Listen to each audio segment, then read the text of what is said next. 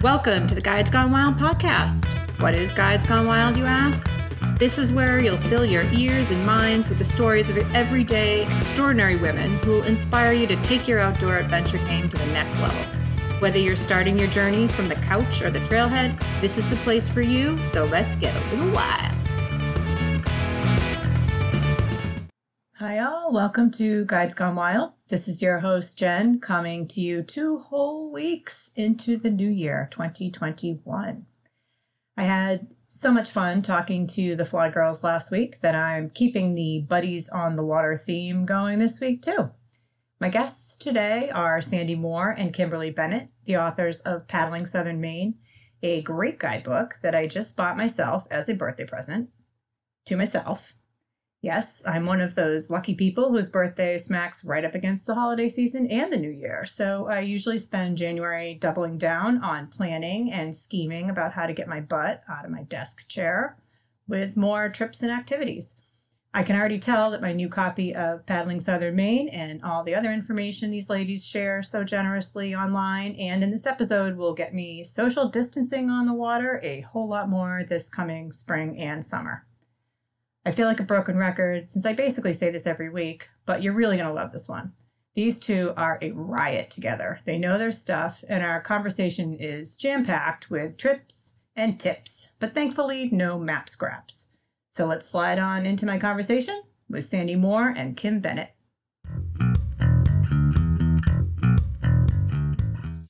All right. I am here this evening with Sandy Moore and Kimberly Bennett, the co authors of the Paddling Southern Maine book, and um, both paddlers, excellent paddlers and water women of their own right. And um, Sandy reached out to me on my Guides Gone Wild site, which I was super stoked about and was excited to start uh, conversations with both of them. Kim, I had been secretly stalking online. She didn't know that at the time, but so I was very happy to make this connection and set up this conversation tonight because I think we'll have a lot of fun um, chatting. So let's kick this off where we always do. Um, Kim, why don't we start with you? I would love to, I guess, have both of you tell me, you know, why paddling? You know, you both live or live part of the time in Maine, and so there's certainly any number of outdoor activities to choose from in the area. But kind of what had you get into it? Tell me a little bit about your background. Sure. So I grew up in uh, Lincoln, Maine, which is above Bangor, and so my family for vacations we would go camping in the summertime and uh, one of the places that we went was up to the west branch of the Penobscot River, and Abol Bridge Campground was a place where I grew up paddling. And the first time that I ever paddled by myself was in a canoe, and uh, there was a man there who had actually used to work at the Old Town Canoe Factory, and he let us borrow this small canoe, my sister and I, and we would go out and we would paddle. Um, and then as we got older, I stopped paddling because my sister was that person who wanted to rock the boat and thought it would be funny if we tipped over and that was that was not what i wanted to do because i didn't want to touch anything that was in the water. Like i liked being on the water but did not want to be in the water. So i really thought at that point my paddling life was over. Uh, and then when i went to college my mom reached out to me one day and she was like you're never going to believe what i did today. I went kayaking and i was like oh that's good. You know happy for you really glad that you did that. Um, and she was like i can't wait for you to come with me. I'm going to buy two kayaks and you and i are going to kayak and I said, you know, mom, I'm really happy that you found something you liked, but you know, I am not a small person and I don't think I'm going to fit into a kayak. Like you've seen my butt, it's not going to fit in a kayak. So I'm not going to kayak. And she said, no, really, like these boats are different. They're recreational kayaks. And I didn't know what that meant at the time. Um, but she got me into a kayak and we spent many hours in the summers really paddling together and watching wildlife and just having, you know, those hallmark mother daughter moments and um, and it really was what i fell in love with. And then when my mom uh, passed away i inherited her kayak and i was able to bring that to southern maine and really just kind of started trying to find places to paddle and i didn't know the area and just started exploring. So i was that person who would find a body of water and um, put in and see what would happen. Um, so that's what got me paddling in this part of the state that's so funny. So was your perception of kayaks at the time like the sea ones that have the small, yes. yeah, yeah. Yes. Okay. I thought for sure that they were all very small openings and that once you got in, the only way to get out would be to tip over. And if something yeah. bad happened. So you know, I, that was not something I wanted to do. So I was like, nope, I'm good. So now, now you swim and you were a swimmer, right? Or, yeah, I mean, I yeah, could swim. It was I more say I was like, a strong swimmer, but I yeah, swam. Yes. Yeah, it was more just like I don't want to deal with whatever's underneath there, kind of. Yeah, because the stuff that could grab you from beneath, you know, the things, the the gross grass, and and I still, this, you know, as an adult, like when I put in my kayak, I if it's a gross place to put in, I do it quickly because I don't want to be around that stuff. So I like to be on the water and yes. whatever's in the water. And I do, I mean, I can swim in places, but I prefer places that are sandy or, you know, pools or stuff like yep. that for swimming. Oh, you're speaking my language, man. That, that, or I shouldn't call you man, but you are you are speaking my language because that is so true. Like you know, the whole open water swimming thing, and then all of a sudden you're somewhere that's just like what just touched me. Yeah. Yes. and I try to be brave because my kids are like, "Oh my god, that's fish." I'm like, "No, it's fine, it's fine." And then I'm just right. like, I feel like a piece of grass go like that. I'm like, yes. yeah. freaks me out. Yes. All right. Okay, so that's that's interesting. Now my guess is that you have probably capsized since then, but we'll talk about that later. We'll talk about no. You don't? No, I have not. No? Knock on wood. I have not wow. capsized. And you kayak a lot, so that's I do. that's pretty epic. Okay, all right, cool. So, Sandy, why don't you tell us a little bit about kind of you and in your paddling and outside stuff? Sure. So I grew up in Massachusetts um, on a lake, and I have always been drawn to water activity. You know, from the little kid taking swimming lessons blue and shivering that did not put me off. We just i just stayed with it. A um, little bit of sailing i was never very good at it but definitely boats. Boats have always been a big part of my water life. And um, i came to maine for college and brought my love with me and it's oh so much better in maine. And um, started whitewater rafting became a guide and again just kept getting drawn to water water activities and some at some point it became clear to me that people were not understanding the difference between recreational kayaks. They didn't even have proper names and ocean kayaks. And i kept seeing wrong boats in wrong places and it started to just become a quest for me to i've got to correct this. And it took years I mean, it was over 10 years from concept to when we finally got to this, but it, um, yeah, it just was one of those things where I love it. I love to do it. And then I would look around and say, whoa, that person's in the wrong place with the wrong boat. So it's kind of the origin of it all for me. And so you did you whitewater kayak at all or is it or is it basically like rafting on the whitewater and then kayaking on quiet water right far more my forte. I did some whitewater kayaking, could roll when needed, but not always. That puts you off after a while. Oh yeah. But um, yeah. but I I always enjoyed it. But yeah, I think uh, over time I just gravitated toward lakes and streams with more. I I love currents. I love uh, paddling in currents, but not so much whitewater for my paddling. Okay, yeah, that I mean that makes sense. That it, yeah, I see people do that and it's super scary. I mean, I when I first learned to kayak, I was freaking out about being like if I ever did tip over and being mm-hmm. stuck. And so I did take a, mm-hmm. a, lesson early on, which that's what we we practiced that a bunch. We didn't try to roll, right. but we just practiced the water exits, which I think was really key in my case, just because I didn't have an open top one and like it's very I, at least for me it was very counterintuitive to kind of push yourself backwards you know what i mean? And absolutely. so, and i get you're speaking my language the minute so i'm underwater mm-hmm. like so so uh, i was glad that i had done that um but yeah, for sure. why why um do you do either or both of you do a lot of saltwater kayaking too or more freshwater? I do more i'm going to say that yeah i think both of us that that i mean as probably evidenced in the book more because that's where the more protected waters are. Mm-hmm. we have bays and that kind of thing but if you're in the more protected water you're probably in fresh water more of the time. Right. I do enjoy paddling in salt water that's for sure but not um, extended trips you know in touring boats yeah. Sandy had to convince me that it was okay to include salt water because I was, you know, that person who was I was afraid of salt water paddling. I was afraid of, you know, tidal currents and, you know, going against the tide and that kind of thing. And she assured me, she was like, no, really, we can do this. And then um, I forget the place that we went first to to do it, and I realized maybe it was the Boothbay trip, and um, I Yeah. realized that it was doable. Um, obviously, you have to be smart about it, and people need to have enough skills to do the, the the salt water and the tides and the currents. But it was definitely something that you know, with experience, it's totally doable. Yeah. Right. Okay. So now we're getting ahead of ourselves. Let's back up. I want to now understand how did you two meet? I mean, I know Kim, you were doing a lot of blogging and stuff and there and writing a lot about kayaking and Sandy, you were obviously a guide. So kind of how did you two come together initially? So I pursued. Sandy stalked me is basically I how it stalked? happened. Sandy is a pursued. stalker. She was stalking me. She's very effective at it. She's got She very she well honed skills. I love it. Yeah. I exactly. It's my superpower. I did. She's very I stealth. Uh huh. Well, I'm stealth and then I'm persistent. I think Yes. is what really did the trick, right? So I did. I contacted Kim.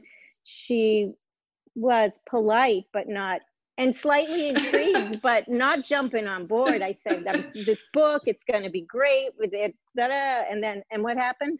How did I I- weigh you down?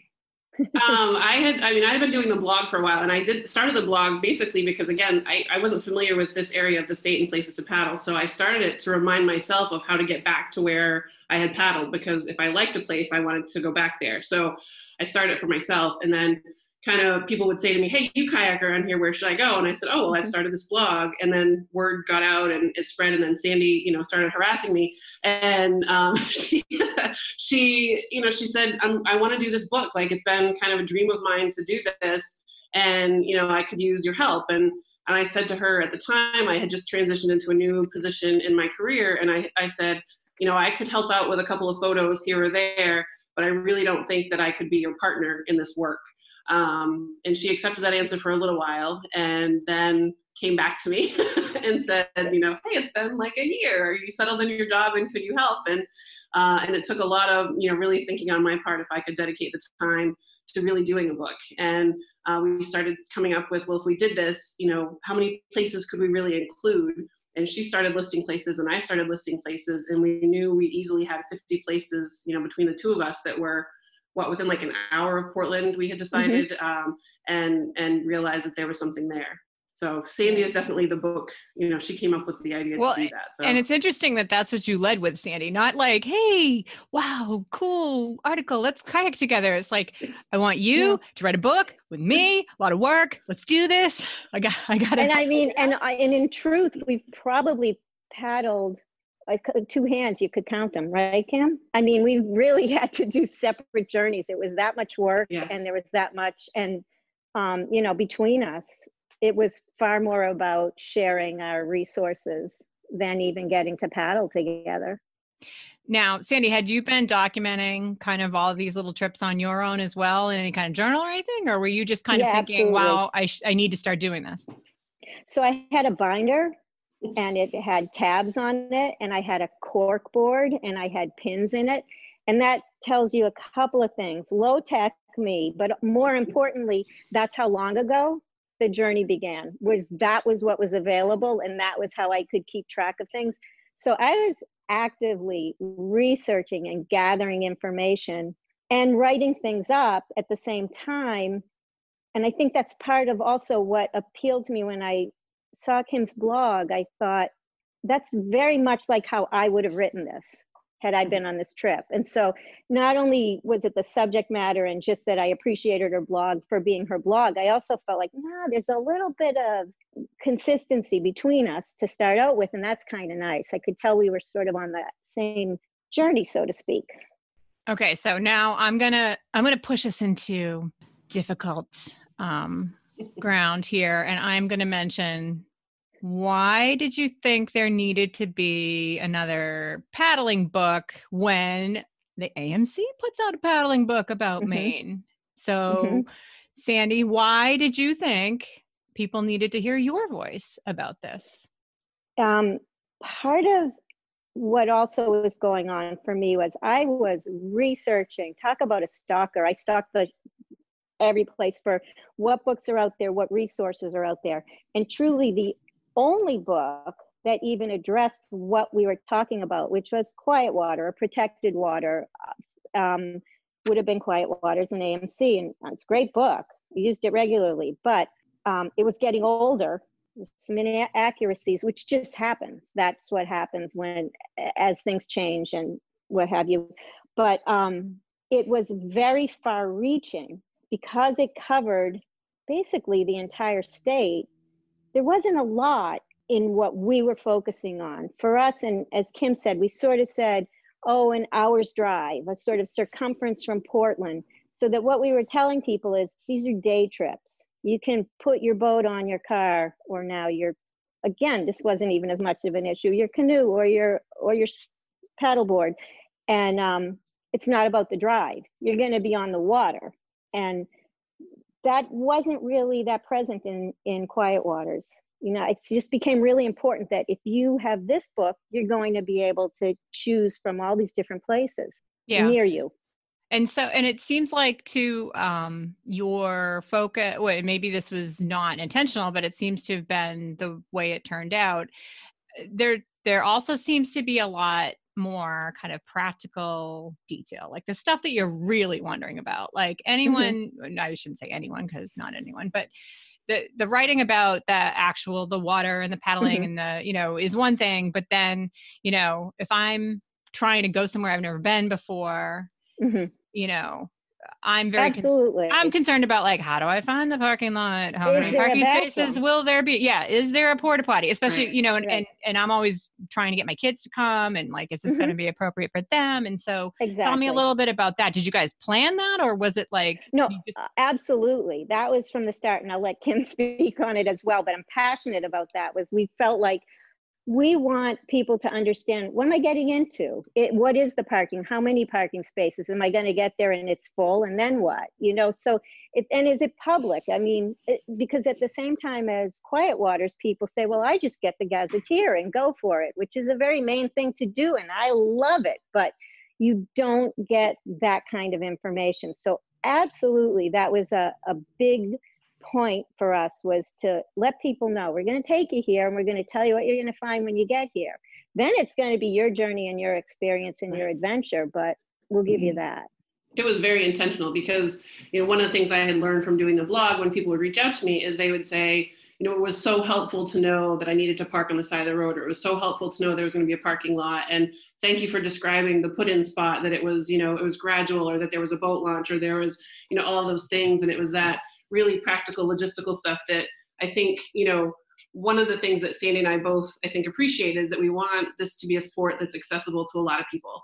And we want people to be confident going into it because, you know, with any outdoor recreational activity, there are risks. And as much as we can do to prepare people and to keep people safe, we want to do that. And we know that if people feel confident that when they show up to a spot to paddle, that they have a little bit of an idea of what to expect. Um, I mean, we suggest routes of where you could go once you're on the water, but obviously like sandy said it's everybody's individual journey. But we wanted people to know i mean the places that we chose um, you know we did so for very specific reasons. We wanted it to be easy put-ins and, and places that were you know i wouldn't necessarily say our focus was family friendly but most of the places that we're we have they are family friendly um, and the places that we put in that are a little bit harder we make sure we indicate that you know that there are places like the brownfield bog where it's not a sandy bottom where you're not going to be able to put in and you know wait around for a little bit without you know getting into the muck so that was really intentional on our part to make sure that that was included Although the bog tip, there are certain children that would get a really huge kick out of, you know, mom or dad losing their shoe in the bog. Because not that I'm speaking from experience or anything, but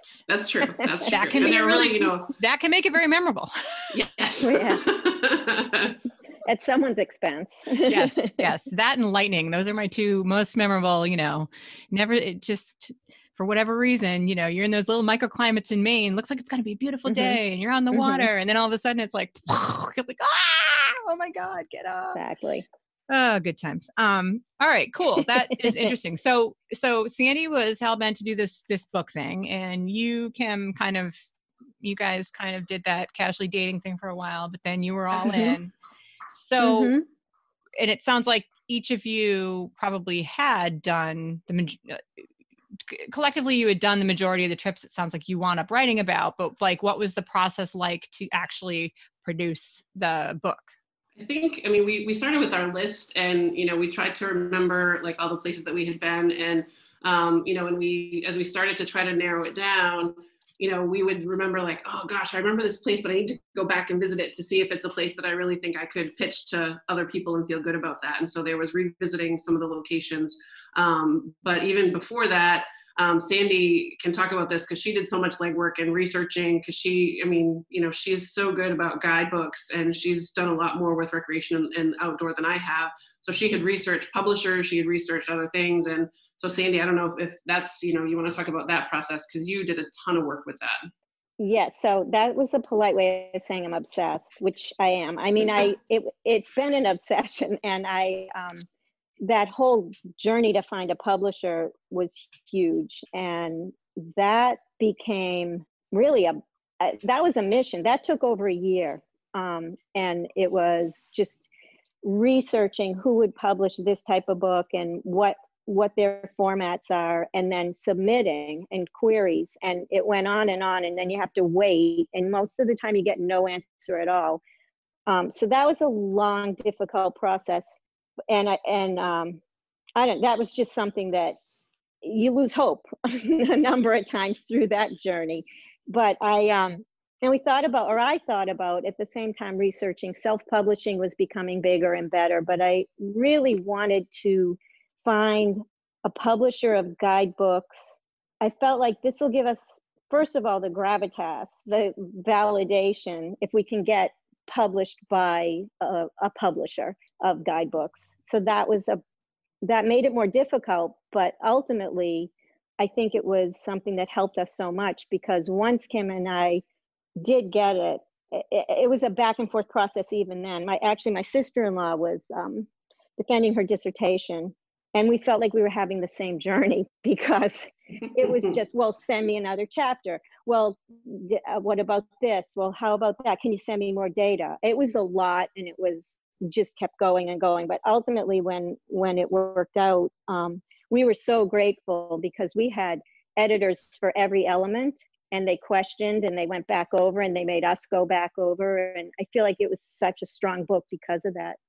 You think yes yeah, I, was gonna I was gonna ask about the publisher thing because that was um that was a that was a coup for sure. Like because mm-hmm. I think a lot you know the easy way these days would be to self-publish and then just mm-hmm. kind of try to build, you know, an audience another way. But um, you know, that definitely does to your point, Sandy, gives it certainly a lot of heft and you know then it's easier to get it into libraries and get it places right. where you want want it to be i would imagine so that's right. great and that's interesting to know so they were did they help you like design the cover and do all that stuff too and yeah, they kind yeah, of got it. We had to submit like a like a sample, you know, a couple of trips of what we would do, and you know, when they asked us questions up front, like, do you have the ability to provide photographs? And fortunately, we were able to say yes. And you know, or, or do you have the ability to to provide maps? And that was a whole undertaking that you know we had not anticipated. We thought that we would be able to, you know, kind of tell them the location, and they would do all the map stuff. And and we ended up doing um, they call them map scraps uh, where we had to try and to really we means kim we means kim it was where whatever wherever she rode my coattails on the publishing process i rode hers for these map scraps they were an exercise in hell Ooh. weren't they yeah, I might have had nightmares for a while. Yeah. I'm not going to lie.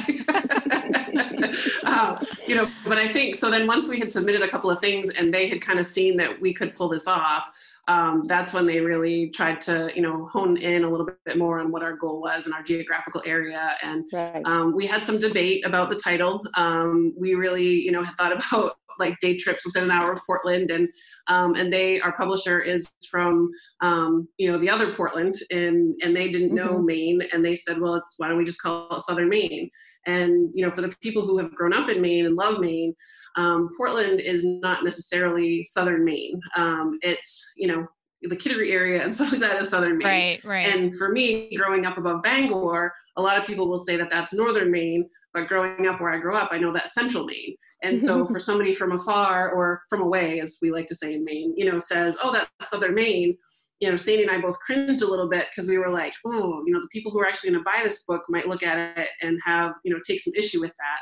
Yeah. Um, so They're like Southern went- Maine is Massachusetts. Shut up. yes, yes. So that was, you know, we so we had to go back and forth with the publisher, you know, about different things, and um, you know, and we did have some debates with them, and um, you know, some of the fun stuff was that we would put down, like in Brunswick when we were doing directions, you'd put Main Street with an E, and they kept taking it off, and we were like, no, no, no, that no. the main the E is supposed to be on that Main Street, like so things like that, and you know, or they would say there can't really be a road called Pucker Brush Way or whatever it was, and we were like, oh no, there is. So um, you know, or they would say, well, we need a landmark in your directions, and you're like, you're in Maine, and there's dirt roads, and the trees are the landmarks. Like there isn't a landmark to, to go by. right. So those were some of the challenges that you know were kind of funny to work through with everybody. Yeah, that's interesting. So once they kind of, you know, once the, well, I guess good, interesting question that I'd be interested in hearing is just like how, so like when you really started working on it full bore to when it came out, how much time had passed? Oh gosh, How long was that? that's a really good question. I mean, I you, so it know, was you published us. in first quarter 2017, right? Is it March Mhm. 2017? Okay. Yep. And so like, Yeah, I'm trying to think. Something came up in my memories, thank goodness for social media. Um, on my Facebook page, that was like four years ago. We had finished like you know 20% of the book. Mhm. So I think, um, you know, I think that we we had set goals from the publisher of when we needed to accomplish certain things. Um, I think it probably would be safe to say it took probably a year. Do you think, Sandy, to try to get everything Yeah. together? Yeah. Between all the back and forths and, Yes. um, It was a very intense Yeah, be- year.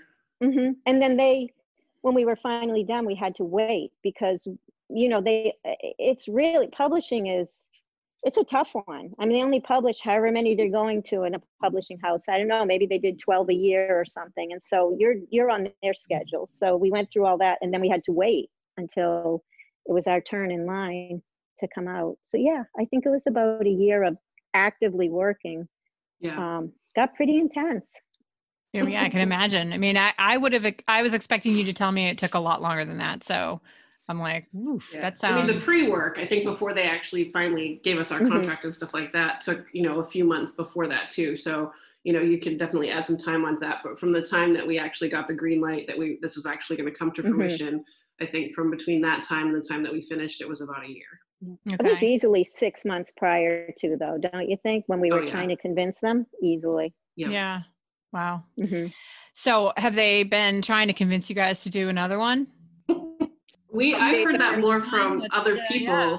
Yeah. yeah I've, you know a lot of people reach out to me and say you know when are you going to do a northern maine one or an eastern maine one and um, and it's it's one of those things that it takes so much time to research the areas that um, you know true confession i would love to retire and have that be my full-time job um, but that doesn't pay the bills you know i mean people think Yeah. once you publish a book you're you know you're going to make a lot of money on it and that's not the case especially you know our publisher mountaineers is a is you know pretty much a nonprofit organization that you know is not about making money so it's it's we we're so happy that we have the book out there but it was not to make money for us and so Right. to take the time and resources um, you know i don't have that ability right now to take that amount of time off that it would take to do another book. Um, i definitely have plays on my blog that are scattered throughout the state of maine that i've done um, that i've paddled but putting it into a book right now unless i could have you know a lot of time to really do that Mhm. Yeah. I was wouldn't be able to thinking. I mean, Kim, you still have a pretty intense job, like a jobby job. So, Yes. you know, I'm just like, I'm like, well, how is she finding time to do all this? Holy cow. yes So, yeah well when we were publishing it was you know Sandy and I would joke because um, you know as an assistant principal of a high school there would be days where you know my day ended you know five o'clock six o'clock at night after starting at seven o'clock in the morning.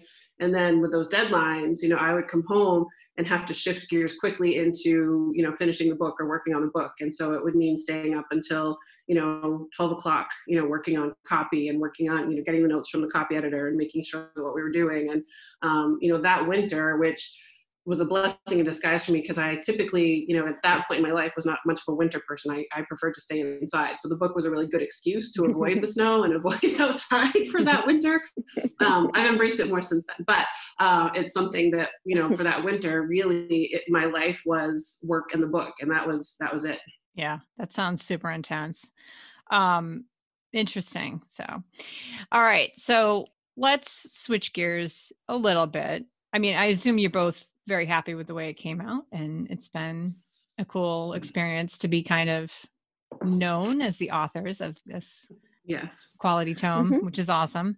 Um, and I would imagine that a lot of people probably now, even more so than before, come to you for guidance on other stuff. So let's talk a little bit just about paddling in general, because you know, as we talked about, it's it is a little different than just like going for a hike in that you've got this added element of water, which can be a complicating factor. And also, you can't just use your two feet and some shoes. You need like equipment. Um, so let's talk about if somebody has never ventured out, like what's the best, you know, what's kind of the minimum viable setup that maybe somebody should look to rent or try out or maybe even pick up used or whatever to be able to get out on the water once in a while. What's what's your take on that? I would say find somebody who likes to kayak and and you know for for a lot of people they happen to have extra kayaks. That's something that when I you know really did this, I decided that I would love to take people with me and I bought a second kayak to have to be able to take someone with me. And the kayaks that I use um, are Old Town loons and they're super stable and they're very wide. And so for people who are just starting out, that's a really really comfortable boat for people to try. And so one great way is to find somebody who's familiar with the sport and has the equipment and you know and, and kind of invite yourself along. Um, and that's that's one way. Uh, and definitely renting is a, is a good thing. There are definitely local places where you can rent um, kayaks and you can take lessons from the people who own those shops. And and that's a good idea too. And that's both for recreational kayaking and sea kayaking um, and Sandy has much more experience with sea kayaking than I do, but um, I don't know, Sandy, do you think the similar similar venue? Yeah, yeah, but you know I get more hardcore than you on this subject. I know. That's why I'm, I'm giving it to you. I but I like it. I like your I like your approach. I would the one addition I would say is my my heart sang Jen when you said that you took that one course or class where you had to wet exit fall out of your kayak. And I feel like it's just this piece of it that at least if you experience it, you'll know what it's going to feel like when it happens. Because even I'm comfortable in the water and when you tip over, it you don't know what your immediate response will be. It's it's a good thing to experience. I feel like everybody should take that one basic class where they say, okay, now we're going to all tip over and they assist you and you tip over and then you get yourself out of your boat.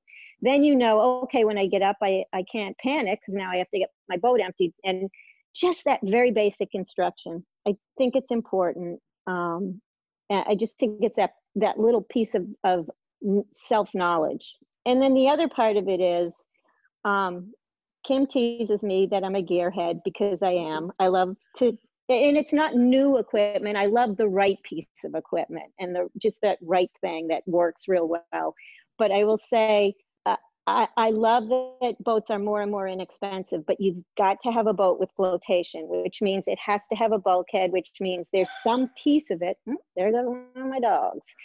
Some part of it has to have that closed off either bow and stern or at least one side where it will stay afloat if you capsize. Kim, do your sense? loons have that? Because I, because I, when you were saying that, I actually have a loon that I bought off Craigslist. Like, good lord, uh, 25 years ago, you know, and it was used very well at that point, and I still use it. It's wicked heavy, but other than that, it's but I could, but it's but it's a shorter one, so you know, right. like sometimes I struggle when it's really windy and stuff, but but I did at the time, and I learned this actually in the class that I took too was um just because water scares the bejeebers out of me. Um, I had a blow up thing because it didn't have a closed mm-hmm. um, bulkhead. So it had this mm-hmm. little pointy, you know, inflatable thing right. that I would have to put into it, which, you know, I got to be honest with you, I kind of slack on, on now, but now that you're saying that, it, it, it is totally legit to, um, I, that's a good, a really good point that I hadn't thought of, but yeah, my newest loon kayak has has a bulkhead, mm-hmm. and um, it's behind the seat for sure, and it definitely is you know a smarter way to go. Um, the other um, kayak that I use the most is my tandem loon kayak that I have. Um, I pretty much bought a kayak for my dog, to be honest with you, because I like to take her with me.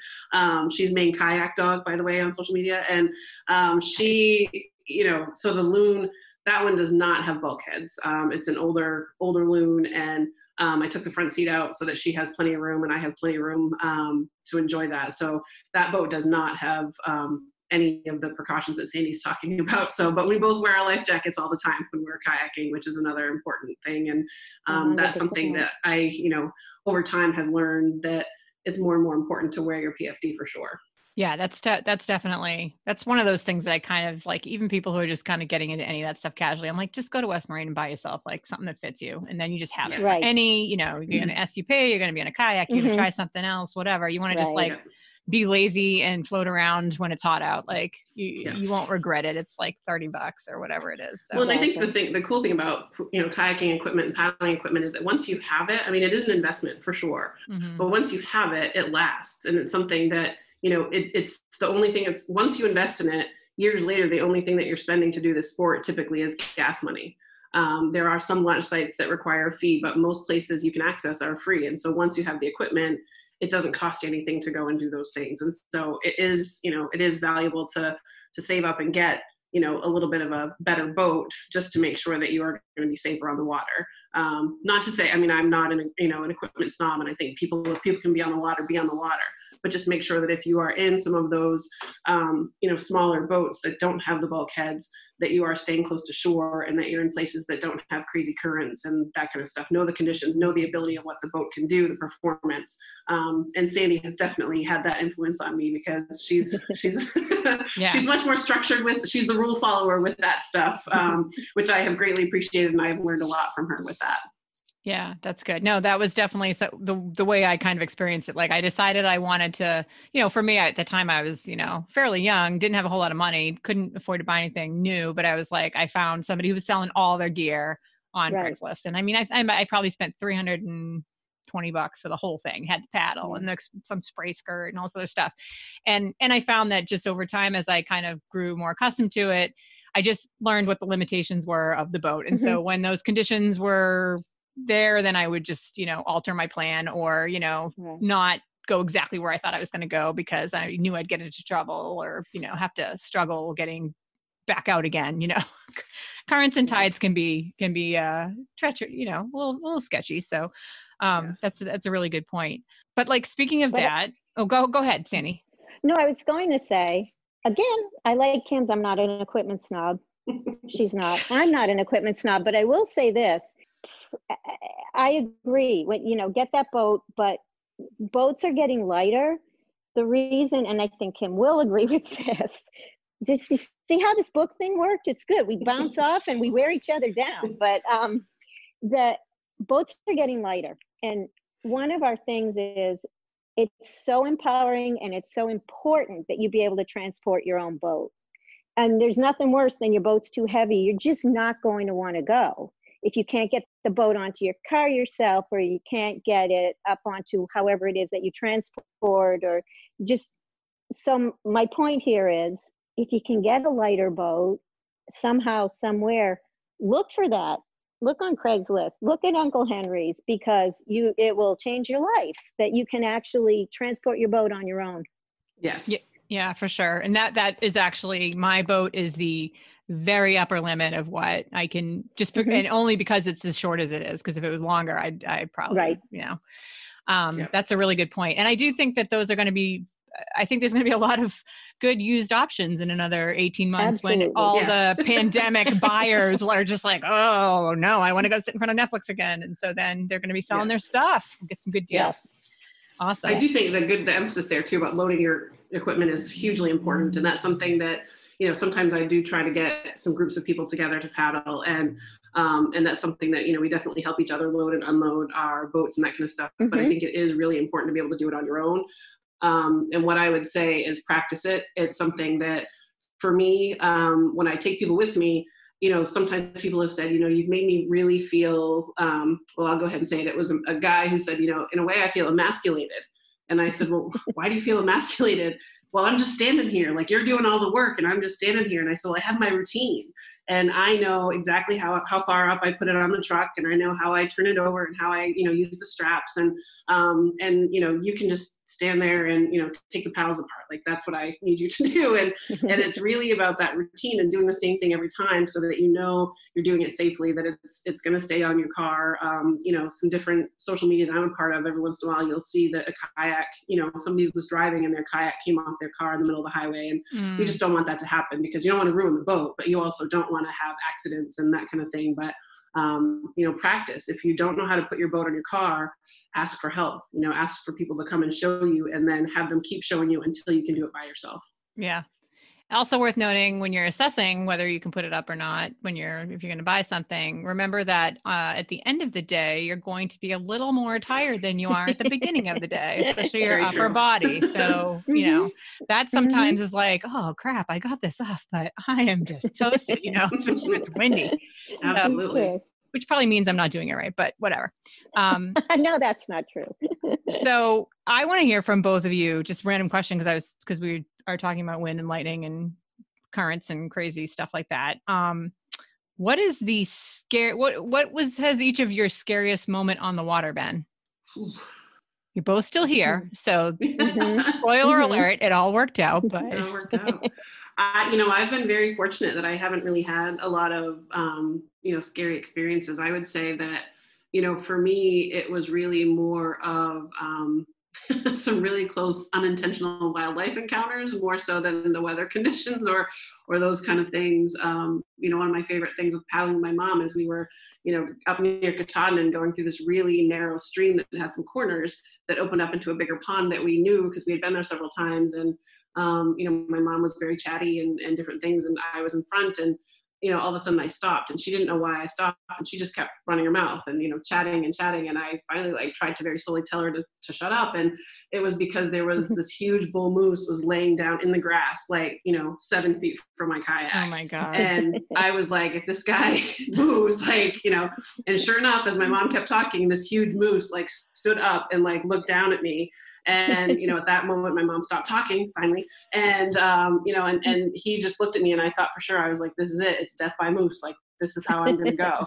And you know and he just kind of moved but you know moved his head back and forth and let me know that he was not too happy. And then he walked back into the pond and, and we backed up and, and got out of there. So i would say that was probably you know fortunately that's you know probably my scariest thing because i i really do try to pay attention to the weather and, and knock on wood have not been caught out in a storm um, you know, for that part. And when I've done places with a lot of currents, I tend to, I don't do those by myself. I always go with people. So that's yeah. my scariest, which I'm very fortunate. That's pretty. That's a that's a good one though. We got to talk about moose. I, am like I'm like sitting here mull, mulling in my head, like how would the moose kill her? Would he would he gore her? Would no? Would he step on, lay down on her boat, drown her? I, yeah, I was, I was all of the above. Yeah, yeah. Because man, they move fast and they can swim mm-hmm. like crazy. I've definitely seen that. Yeah. Fortunately, from afar, because that would have Yes. I, I, did have some bears exciting pass across a little stream in front of me once when I was up in Quebec on a kayak and I was like, whoa, but they didn't mm. care. They were just like, whatever, yeah. you're here, we're here. All good. Yeah. How about you, Sandy? Tell me well, a terrifying thinking, moment. So much less dramatic, but also just goes to show you. I mean, we warn people all the time check the weather, and then before you go on the water, check the weather again and know what to look for and look for the signs and look for the shape of the clouds, etc. And so I was on Range Pond probably about four years ago, and um, I, I just got captivated by these loons that were very close to me, and I was just clicking away, just with my phone, but I was photographing these loons and having this wonderful time. And in the background, I'm hearing rum, all these motors and eh, everything. I'm, I'm oblivious, but I'm hearing it. And I realized afterwards um, that was all the power boats returning into shore because a huge anvil cloud had formed with an afternoon thunderstorm. And I, I truly was oblivious. And I looked up and saw what was happening at the same moment that the skies opened and it, it was a deluge and it, i was really afraid because what's the right move? You know where how far am i from shore? Where am i going to get to? Where will i pull my boat up? It, it was a lot it was frantic paddling i'm just going to say that. Frantic paddling and a lot of well that was kind of keeps you honest situation where that's what happens. Pay attention. That's But I way did more get in. dramatic, Sandy. Way more. I know that dramatic. is way more dramatic. Yeah. I was already like Is it? captivated by the loons, and then you're talking about this like crazy storm. Like, It makes me feel foolish, but again, that's what it takes. I mean, that is that is something that we do talk about as well. Is that you, you, they do pop up that quickly. Yeah. You know, I, I, c- I can. you uh, never know. I can attest to that. How about um? So the the book is prim- primarily day trips or all day trips, just quick d- Mhm. day paddles. Do either of you do any like long distance, like overnight camping, like multi day paddles? I have not. No. I have um, just limited. Yeah. Usually happens more up north. I've had a couple of places on Moosehead. I tend to. Oh, I've I've actually gone out to peaks and not camped, but um, done longer journeys. And I also found out another fun fact about me: I can't do swells. I get incredibly seasick Oh yeah. doing out on um, big boats doing swells. So it's not my sport, but um, yeah, I've done some, you know, lakeside camping. Yeah. It's all great.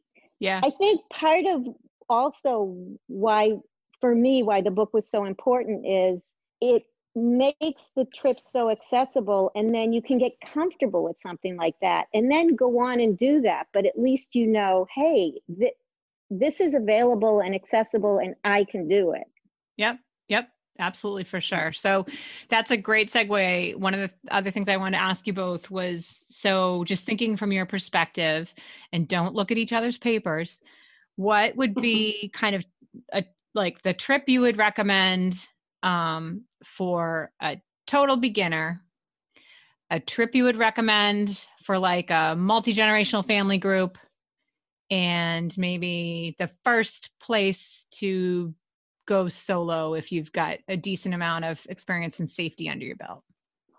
wow really I love to ask wicked long questions and then interrupt you 5,000 times so you can't even answer them. I'm gonna I'm gonna um, answer the middle one first as far as a multi generational place to go.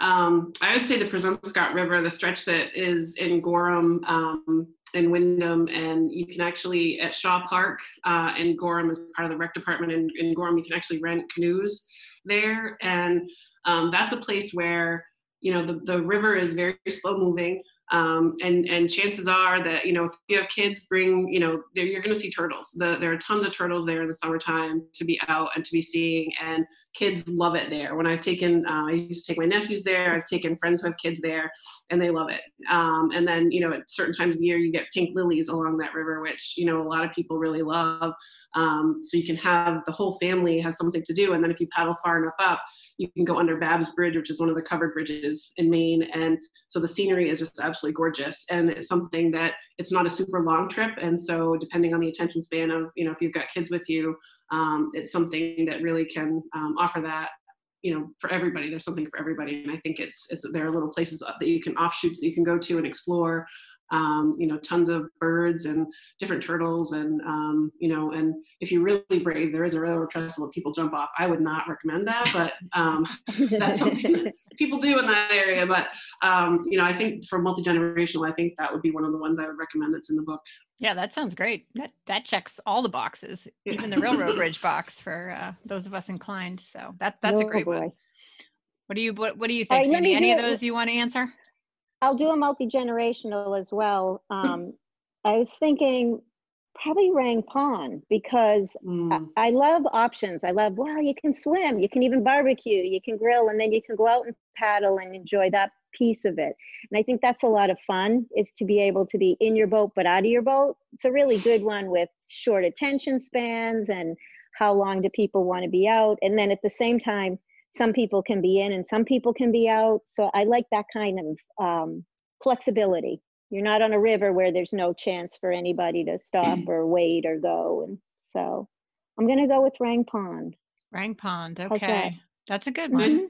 I think my answers for the beginner and the solo paddle would actually be similar because I think if you're starting to paddle by yourself, it's kind of smart to go to the you know similar places that you would go as a beginner, um, Yeah. just so that you gain more of your confidence.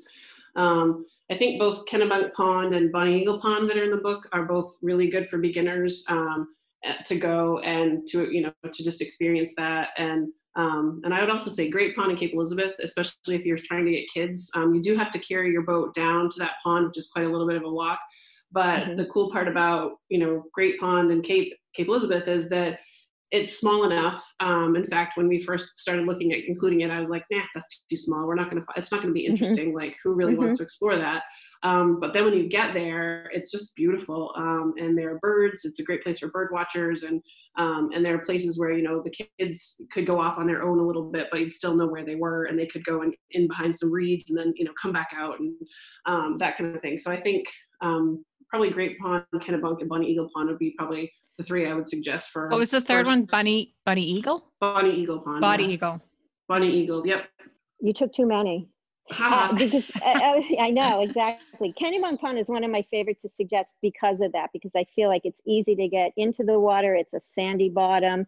Tends yeah. to be really warm water, which is great. Because who doesn't want to be able to wade around in warm water if you're just figuring it all out? So that's a really good one. I've brought people there when they're just starting out. Yeah. How about Sandy? Since you do more saltwater, how about you, mm-hmm. can you think of any um, kind of not not freshwater beginnery type trips? Yeah, sure. So the thing about saltwater is um, most a good number of the trips are not all tide necessarily, meaning you do have to pay attention to right. the tide, yeah. and it's important. And um, if you're not willing to put in learning that bit of information. I have an app. I put an app on my phone so I know specifically in what area what the tide will be. It, or even, you know what, let me complicate this a little bit and maybe or maybe this mm-hmm. will make it easier. Um how about like um guided trips that you know about that would be a really great one to go on in salt water that you you like because there are trips that are just kind of like oh mm-hmm. this will hook them on it because it's so you know great yeah. and then you have the added aspect of safety of being a guided trip and you probably sure. get the equipment and all that okay so two things first i don't want to discourage people from not going on salt water um, west bath if you go to gone blank kim new meadows, new river yes, new meadows river one. is yes. a great place to start it's almost all tide depending on where you are at in the tides and the and the sequence of tides you can almost always get on or off but pay attention. You don't want to probably go dead low. Um, that's when people can handle and it's a great trip. So Beautiful. i don't want to discourage people. I'm just saying that um, yeah pay a little bit of attention but definitely some protected saltwater is amazing. So I'll say New Meadows River for that. As far as a guided trip, I'm going to say that one that I hooked him up on or hooked her on salt water with is the Boothbay trip. It's a couple of outfitters that run trips from there. I can't think of who they are, but um, what's our trip called, Kim? The Boothbay trip. It's um, oh goodness, I have it here. Um, sheep? It, no, it's not the Sheepscot. Well, it is the Sheepscot, but it's not. That's it's not the out to the Sheepscot. Back yeah. river out to the Sheepscot. So it's in Boothbay and it's at the far end of it's where we sort of bent the rules about one hour from Portland. Um, but if you were to go on a guided trip there, it's wondrous. It's great. Yeah. And I would say that's a really good one to do that kind of thing on. Yeah. No, that sounds good. I would echo the New Meadows as a beginner one for saltwater. I have a friend of mine who's very nervous about trying saltwater, and mm-hmm. and that's my plan is to take her there um, in June to take her for her first water saltwater paddle. And there's yes, you know salt, the Scarborough Marsh with Audubon too is another one that a lot of people are familiar with in southern Maine. Um, mm-hmm. And Audubon does trips. They even do like you know full moon trips in the marsh, um, which would you know and, it, and that is saltwater. Yeah. Okay, that's good. Um, all right, awesome. Those are also, great. Also, uh, well, I was going to say if you join up with any groups that go, that's another good way. As as you were saying, Kim, to get comfortable with that kind of thing. But a lot of times, groups will go on group little group excursions, like from Mere Point, from the boat launch, that kind of thing. That's a great way to get familiar and be around an, enough other people. Yeah, for sure. Mm-hmm. Awesome. Yeah, I think the uh, Ladies Adventure Club does some trips, and you know, like mm-hmm. the, what you're talking about, you know, meeting up with some other folks and mm-hmm. going out. So that's good. How about fueling yourself when you are out for the day? What are your go-to like food, and or and or beverages besides water that you like really boring with my beverages. I am just a huge water person. Well, yeah, water is just pretty much where it's at, yeah. yeah, yeah.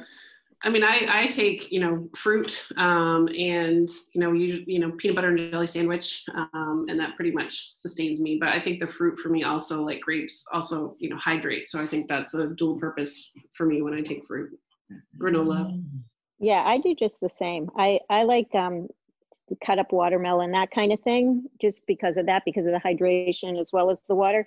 But then, and I'm big on snacks. I eat more in my boat than I do the whole rest of the day. You know, I'll have a banana. I'll just have things that I pull out, whatever fruit is in season. You know, an apple. Um, I just find it's um, it's a good boost. Keeps you out there longer. So I love having lots of snacks. Yeah, for sure. And actually, that's a great point about the, you know, additional hydration even in your food. Like the thing I was just kind just thinking about was um sun protection, which is the other thing I Mhm. think for Yes. beginners. Sometimes like you think you think, oh, I put some on and I have a hat on. It's like Mhm. the reflective thing. It's just like when you go skiing. Like you, you know, I mean, Right. I, I have burnt this underside of my nose so badly, you know, because you're like, I'm wearing sunscreen, I'm fine, I got a hat on. You're like, whoosh, Right. and then you can't for put sure. your nose. I reapply a lot. I, I Yeah. tend to burn super easily. And, um, you know, if you're out there, well, I like to go actually super early in the morning, which you're a little bit safer with the sun. But if, if I'm out there in the afternoon, I will stop multiple times and reapply the sunscreen. Right. Right. Yeah, good points. All right, cool. All right, well, I'm gonna wrap this up because I've had you way too long already, and we all gotta go eat dinner. Um, favorite piece of gear under fifty dollars. I'm laughing because I said, Kim and I were just sort of texting a little bit back and forth. She said, Should we talk beforehand? No, no, we'll just wing it, whatever. And I said, Don't forget, because she's going to ask I'm you gonna ask favorite it. Oh piece yay! You And so- remembered. And you still don't have an answer, but you asked, but you remember. no, but what's funny is Kim saying, You're the, well, you might have called me a gearhead. You're the gearhead. I don't have that kind of thing. I don't know what I would do. And I got all excited by it. Like, let me see. I was like this Yeah. evil whatever, trying to pick my favorite piece of equipment. So it's just funny to me. Well, for I a came, I gearhead up with, though, it's challenging for a gearhead sometimes though with the with the fifty dollar cutoff because sometimes right. gearheads are like all about like pimping themselves out. So Well, I Yes, have a few things that I thought of, but I think combined they're probably under fifty dollars.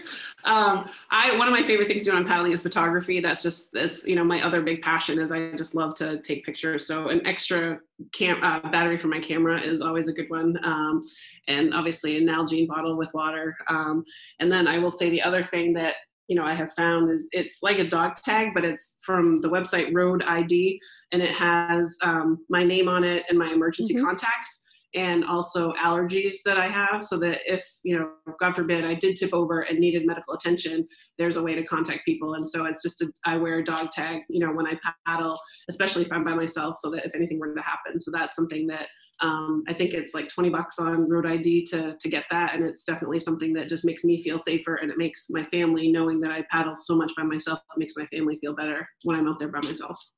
Yeah, that that's a great that's a great recommendation. I don't think anybody's ever made that before, but I think that's a that's a really solid one. So all right, It's Sandy, really stakes one. are high. Not bad for somebody who's not a gearhead. Woohoo! I I know, know. huh? She just she's like, I'm gonna get you. Ooh, Yeah. Get him out right now. no, I appreciate that. And I approve 100%. I just c- clear my good name. It's not, as I said, it's not the newest, best, whatever. It's just when you find something and it really changes things for you, that's exciting, you know? Like a, so for instance, I um, was finding that my time out on the water was getting shorter because I was getting really uncomfortable sitting in my boat. And I know there's a lot of like ergonomically better designed seats and what have you, but um, it, it just gets uncomfortable and I tried something called Yak Pads. It's a it's a gel seat, just the base, not the one on the back. Um, I think I got it at Beans at the time, and changed everything for me. And I've recommended it to a number of people, and to a person, they've thanked me. It's just this little layer. Is it yak like yak maybe tracks, like Y A K? Yak pads? Y-A-K, all one word, P-A-D-S. Um, I'm sure you can find them online, and I know Beans carries them. It's just, it's that layer that just gives you that much more comfort and your sciatic, everything. It's just just enough that you get a lot more time out on the water, a lot more comfortably. And then the other thing for me is um, I'm kind of short waisted, so wherever I'm sitting in my boat, it gives me just that little boost up, and so everything fits better for me. I have a, a little more elevation, so it's just really comfortable and really helpful. And I say you should try it, gearhead that I am. I think I'm gonna. That sounds like, but also an epic because that is uh for sure. Like, and especially because I don't paddle that much, so my butt pretty much always hurts when I Mhm. paddle because it's not used to it. That is an excellent suggestion. What else did you There come you up with? Anything else? You said, for instance, Um, so I'm like, she's picking from like a list of 20 things. I no, I am. I, I just want to defend my good name. I think that the, another thing that I thought of that's also important to me is a, a good a dry bag, a good Yes. quality dry bag, which depending on your size certainly is under fifty dollars, where you can fit your phone. Um, I usually throw a washcloth in because sometimes you need to get your hands dried. You know what I mean? You're you're going to use your phone or you're going to do something. Your hands are wet from paddling, but all those snacks. So I just find a good dry bag invaluable. Not Yep. one that gets in the way. Just find the one that's the perfect size for your boat and just tuck it right in there. Gotta love a good dry bag. Guts to love a good dry bag. Yeah, I do love a good dry bag. Use them more, and, Mhm. and you can use them when you're not paddling too. Just we've Very gone true. somewhere and it's going to rain. Throw it in your trunk. Mhm. Excellent. Soccer fields, whatever. That's awesome. Um, Yep. All right, cool. Well, this has been super fun, and I kind of want to get a pizza and maybe some beers and just hang out some more. But there Let's you do it. Let's do it. We should can get I we should get you together for a paddle at some point too. No, I know. Once this A COVID hundred thing percent. stops and they let all of us assholes back into Maine, we'll be uh, we'll be paddling. storm. Um, okay, so how should people reach out to you if they want to stalk Sandy back, for example, or if they would like to learn more about what you're up to, Kim? How would you guys like people to reach out to you or learn more about what you're doing now? Um, Um, you for go. me, it's I am on Facebook and Instagram under the handle of Maine Kayak Girl, no spaces, so all one word combined. Um, that's the easiest way to to get in touch with me, um, and that happens to be my email address too at Gmail. So it's Maine Kayak Girl at Gmail, um, and on Instagram, and I have a Facebook page as well. And um, every once in a while in the summertime, I will let people know where I'm going to be paddling if anybody wants to join me um, to do that. So that's kind of a fun way to meet new people. And Maine Kayak Dog.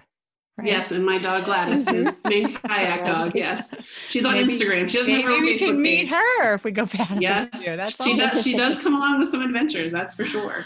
Awesome, awesome. How about you, Sandy? Because the the book has its own website, which is I think Yeah. paddlingsouthernmaine.com. Um, lots Exactly. of good info there and ways to kind of actually you can stalk both of them through that website as well. But Sandy, what's You your can. preferred uh, method of communication or seeing what I mean, up to? through that, through that, um, kayak guide one, the number one, and I'm on Instagram. I'm slightly more reclusive than Kim. You don't have to share your Gmail. I might take that part out anyway. I'm like, I don't, I don't want people harassing you like that. That's, I think it's. I think Well- it's pretty much out there anyway. yeah, that's true. Yeah. It's not that hard to find. Out there. Yeah, and, and if people want to get in touch with primary. Sandy, they could reach out to me too, and I can be the. I'll be the gatekeeper. I'll, I'll send you to Sandy. no, but I am on Instagram. I'm happy to hear from people. Um, and yeah, and go through the, uh, our website has uh, contacts for us as well, right? Yeah, it does. And you can buy the book directly from there, either through the publisher. or I think there's also an Amazon link on there. So it's it's easy to find. And Yeah. uh yeah, get yourself paddling in southern Maine already. Or or not so southern Maine, kind of southernish southernish Maine. Maine. Not yes. really southern Yeah. Maine. I, we all no, this has been super fun. So thank you so much, ladies, for your time. Any any parting thoughts? Anything we forgot to talk about that you want to make sure you throw out there?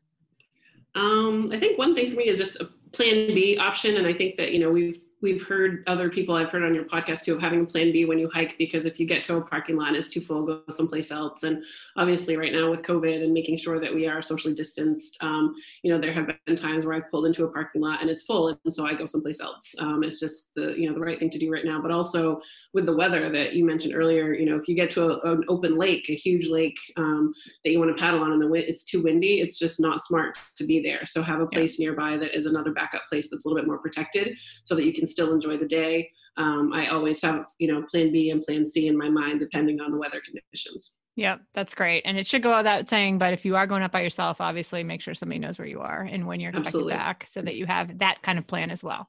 Yes. How about you, Sandy? Any parting uh, words of wisdom? No, I'm going From to the say that was warmness? all good. Yeah. Yeah. All right. No, I, all could. Um, I just thank you so much, Jen, for reaching back to my stocking. I really Yes. you I could tell you weren't gonna let uh, you weren't gonna let this die. Sandy. I could tell. You're you weren't gonna let no, I'm, I'm totally kidding. She sent me like Well, one, I'm not. one one very nice email. That was it. But That's I all was part like, of my.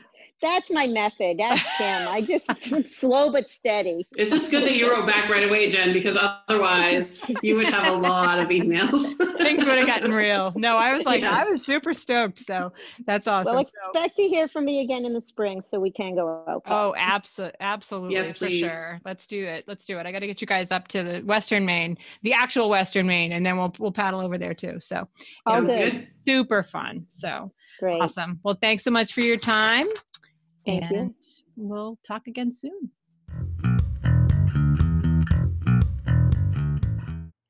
Lots to love in this one. Okay, so first off, Kim and Sandy are light years ahead on the know like and trust factors. I'm sure I'm not the only one who's had a hard time interpreting guidebooks in the past. You read about a trip or hike or paddle you want to do, but then get lost trying to find the trailhead, or you show up at the parking lot and it holds like two cars and there are already 10 other people jockeying for that last spot. Never mind when the book tells you something is easier, moderate, or difficult. What does that even mean? But these ladies live in Maine, they paddle in Maine, and in some cases face plant off SUPs in Maine. So I trust the advice and guidance they're providing. And now that I've hung out with them on Zoom for an hour, I definitely know them better and like them a ton. P.S. You'll have to come over to the episode page on guidesgonewell.com to see what all the faceplant fuss is about. I also love Sandy's single minded focus in bringing her book baby to life. She knew that this book was the thing she was supposed to bring into the world, and she kept at it until she saw it through. A book and a legacy to be proud of, that's for sure, and a real inspiration to me as I ponder and plan the future of this very podcast. So, if you are within a few hours' drive of so called Southern Maine, I hope you'll do yourself a solid and get yourself a copy of Paddling Southern Maine as an early or late birthday gift to yourself. Visit paddlingsouthernmaine.com where you can buy directly from the publisher or from Jeff Bezos if you must. You can follow Sandy on Instagram at Kayak Guide One, and Kim is all over the interwebs at Maine Kayak Girl. Kim also continues to blog and add trip reports at kayakinginmaine.blogspot.com.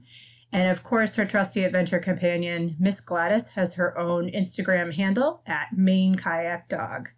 As always, all these links are in the show notes, so check them on out at guidesgonewell.com. One final reminder from Sandy and Kim the guidebook only gets you there. After that, it's your journey, your experience, and your adventure. So start thinking about how you're going to make it a little bit wild.